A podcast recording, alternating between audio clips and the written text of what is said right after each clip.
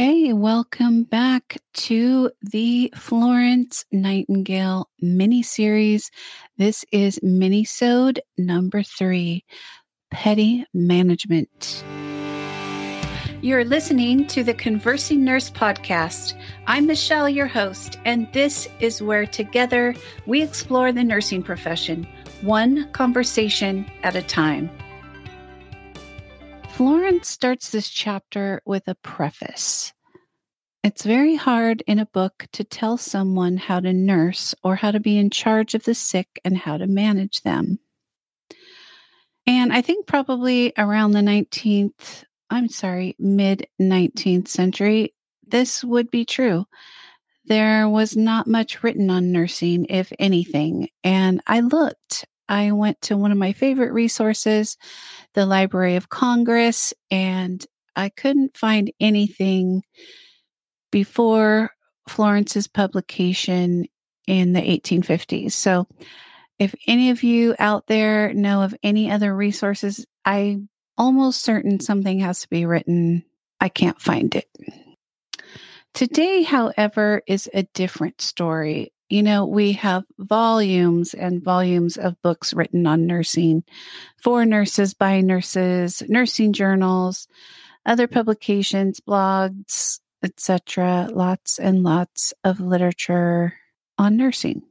Florence defines petty management as quote, knowing how to manage what you do when you are there so you can know what to do when you are not there, end quote. She says you can't always be there. And of course, in today's nursing universe, you know, 100% true. We don't work 24 7, 365. We have shifts, we have relief as it should be. She's saying if you work too much, you're going to give up your health.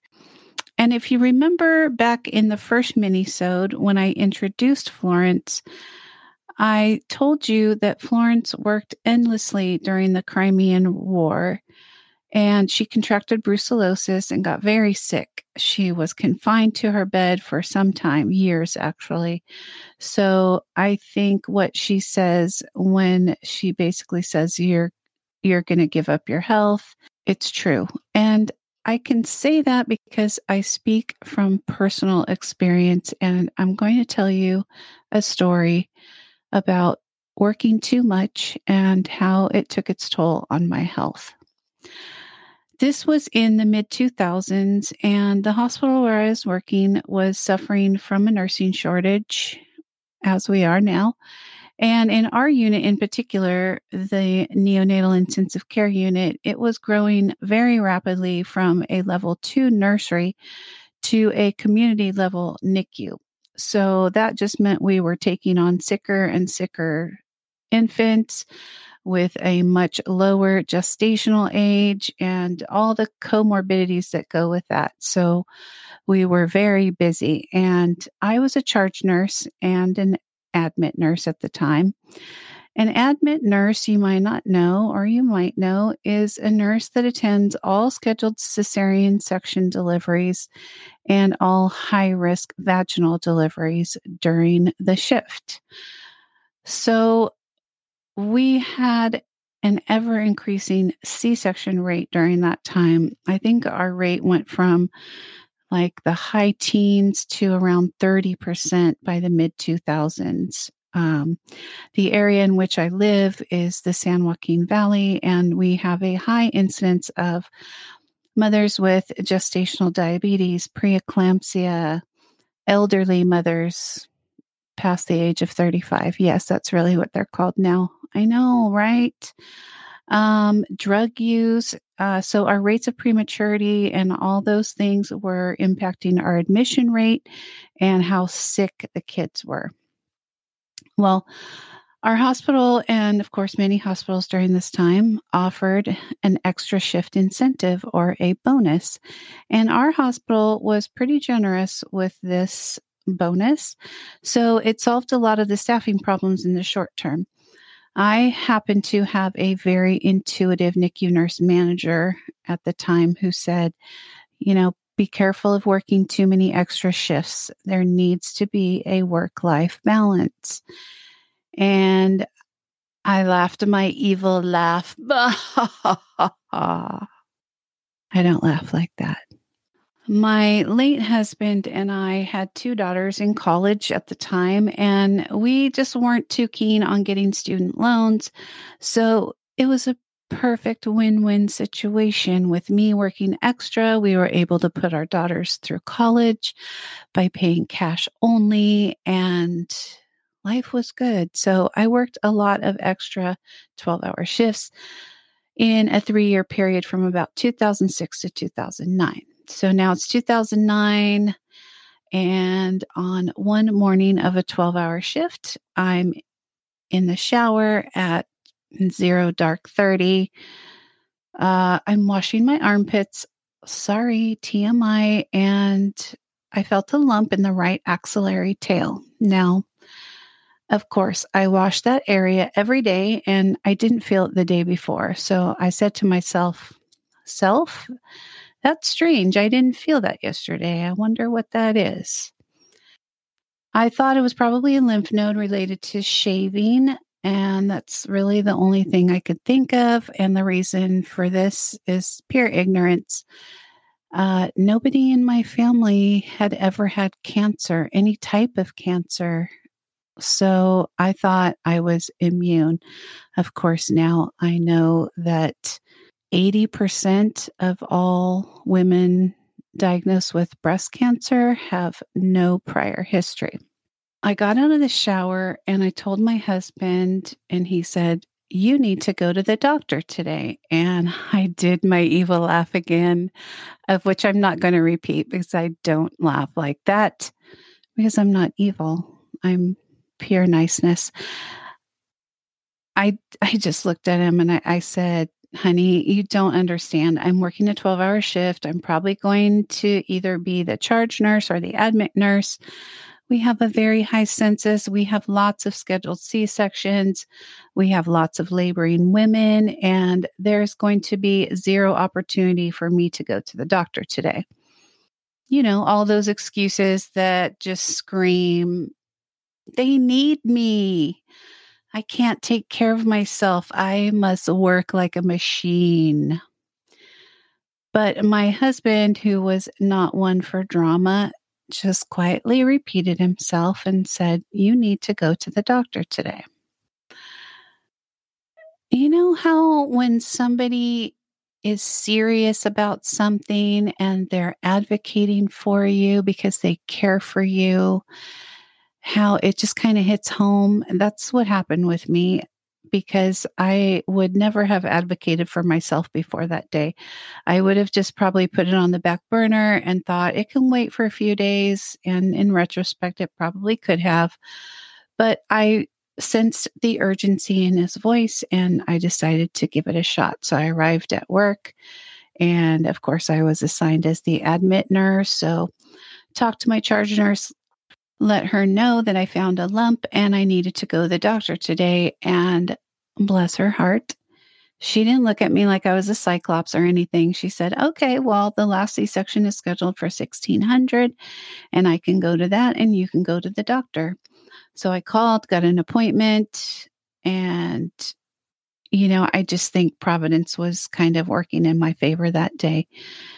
And so the rest, they say, is history. I subsequently had a mammogram a couple days later and then a same day ultrasound because they said, we see two masses and they look suspicious for cancer.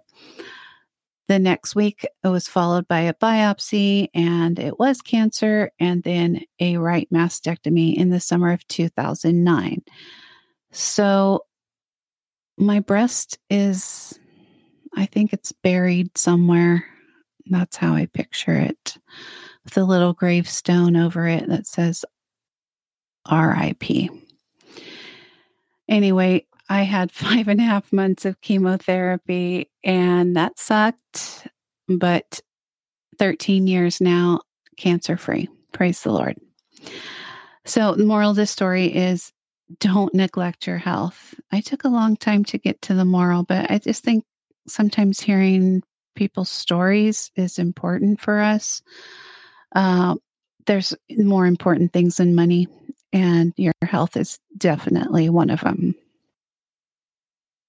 Okay, back to Florence. She gives lots of pearls of wisdom in this chapter. And one of the things she talks about is making sure that your patient is taken care of when you're not there. And of course, in our current hospital system, we have shifts and we have sign out, which you guys know that's when we share all that information and there's so much, right? Uh, and we just want to get home. We want to get home to our beds and our families. And I know our NICU worked really long and hard on the sign out because things were getting missed, important things. And, you know, we met our shared governance um, teams met with our clinical nurse educator and we all came up with kind of a RAN card. And I think that improved things a lot. So if you're struggling in your unit with sign out and things getting missed, you know, take a look at those things. They certainly help. But don't leave out pertinent information. And I know I've done it. No one's perfect. I know I've lived it. I've done it. Let's just try to do better. All right. Florence says we should be protective of our patient's rest. You don't want people coming in when your patient is resting. And oh my gosh, can I like scream this from the rooftops? Um, we all know how rest is important to recovery. So monitor the visitors, of which we do, especially now post COVID, kind of a little bit excessively.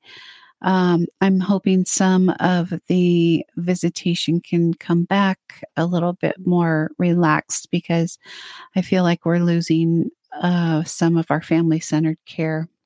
She says, don't increase the patient's anxiety and one of the things mentioned in particular is to tell your patient when you leave and when you're going to return. And she also says, whatever a patient can do for himself, he should do for himself. And again, I echo this sentiment. We all do as healthcare providers, right? We know the more that they can do they're they're not bringing us home with them so they need to be independent before they go home. Um, and so the more that they can do they should do that and we should step aside. Now remember in minisode number two florence was going to tell us how the nurse can get an undisturbed break. And oh my gosh i know you guys have been waiting for this. Here's what she says quote one may safely say a nurse cannot be with the patient, open the door, eat her meals, take a message all at one and the same time. Nevertheless, the person in charge never seems to look the possibility in the face. End quote. I mean, yeah, obviously nobody can do all those things at the same time, but sometimes it feels like we're expected to. I mean, I can remember many times as the charge nurse being interrupted all through my break to silence an alarm or answer a phone, go to a delivery, whatever was needed at the time. And breaks are a big deal. We need them for rest, we need them for rejuvenation, we need them for our mental health. I live in California and we are lucky that we have a sole nurse dedicated to providing breaks for other nurses because our law says California employers must provide a 30 minute uninterrupted meal break after an employee has worked at least five consecutive hours. And the operative word here is uninterrupted, but it just doesn't always work out that way. There's, um, in fact, you know what? I just read an article on a nurse that tried to sue in California because her breaks were being interrupted. And the court said, no, you can't sue for that. Sorry. All right. That was just a little side note. There's a passage here where Florence talks about the presence of nurses on a ward, and she is saying that the more nurses present, the less problems, the less deaths, less accidents. And this has actually been proven in research where the nurse to patient ratio You know, the tighter it is, the better the outcomes. In fact, the American Journal of Nursing published a study on this just last fall in September of 2021 about the reduction in mortality, readmissions, and length of stay when there are fewer patients assigned to each nurse. So I think we're lucky to have these ratios in California. Our patients are certainly lucky. I wouldn't think maybe a lot of hospital administrators would think we are lucky because it's certainly a challenge. The last thing Florence talks about in this chapter of petty management is what it means to be in charge. And she says hardly anyone knows what it means she defines it as, quote, not only to carry out the proper measures yourself, but to see that everyone else does so too, to see that no one either willfully or ignorantly works to prevent such measures. It is neither to do everything yourself nor to appoint a number of people to each duty, but to ensure that each does that duty to which he is appointed.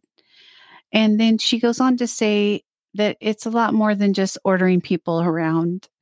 And of course, to those of us that have ever held a leadership position, we know that teamwork, diplomacy, and a knowledge of those positions that you are in charge of, as well as avoiding being bossy, will take you a long way in developing trust with your fellow nurses.